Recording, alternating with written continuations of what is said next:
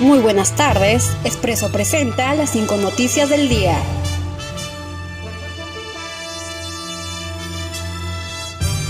Gobierno informa que hay un descenso sostenido de muertes por COVID-19 desde inicios de agosto. Mediante conferencia de prensa del Poder Ejecutivo, la ministra de Salud Pilar Macetti hizo un balance a la curva de fallecimientos a lo largo de la pandemia en base a datos del Sistema Informático Nacional de Defunciones, la cual revela que después de un pico generado en la primera semana de agosto, ha registrado una caída progresiva. Se aprobó decreto de urgencia para garantizar el acceso, adquisición y distribución de dosis contra la COVID-19. El presidente de la República, Martín Vizcarra, anunció este miércoles que en el Consejo de Ministros se aprobó un decreto de urgencia para darles facilidades al Ministerio de Salud y al Ministerio de Relaciones Exteriores para garantizar el acceso, adquisición y distribución de vacunas contra el COVID-19.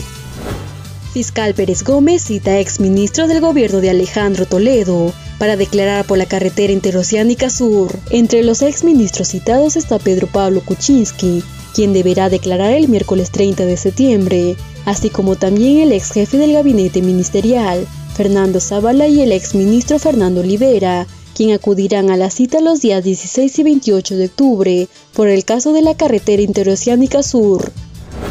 OMS se pronuncia tras pausa de la vacuna contra el COVID-19 de AstraZeneca. La seguridad es lo más importante. AstraZeneca suspendió los ensayos globales de su vacuna experimental contra el coronavirus, tras la aparición de una enfermedad no explicada en un voluntario en el Reino Unido, por lo que la Organización Mundial de la Salud no dudó en pronunciarse, manifestando la seguridad como prioridad. Inglaterra prohibirá las reuniones de más de seis personas a partir del lunes. A partir del próximo lunes, Inglaterra prohibirá las reuniones sociales de más de seis personas, tanto como interiores como en el exterior, ante el preocupante avance de contagios del COVID-19 en los últimos días. Quienes violen las normas se exponen a una multa de 110 euros. Estas fueron las cinco noticias para Expreso.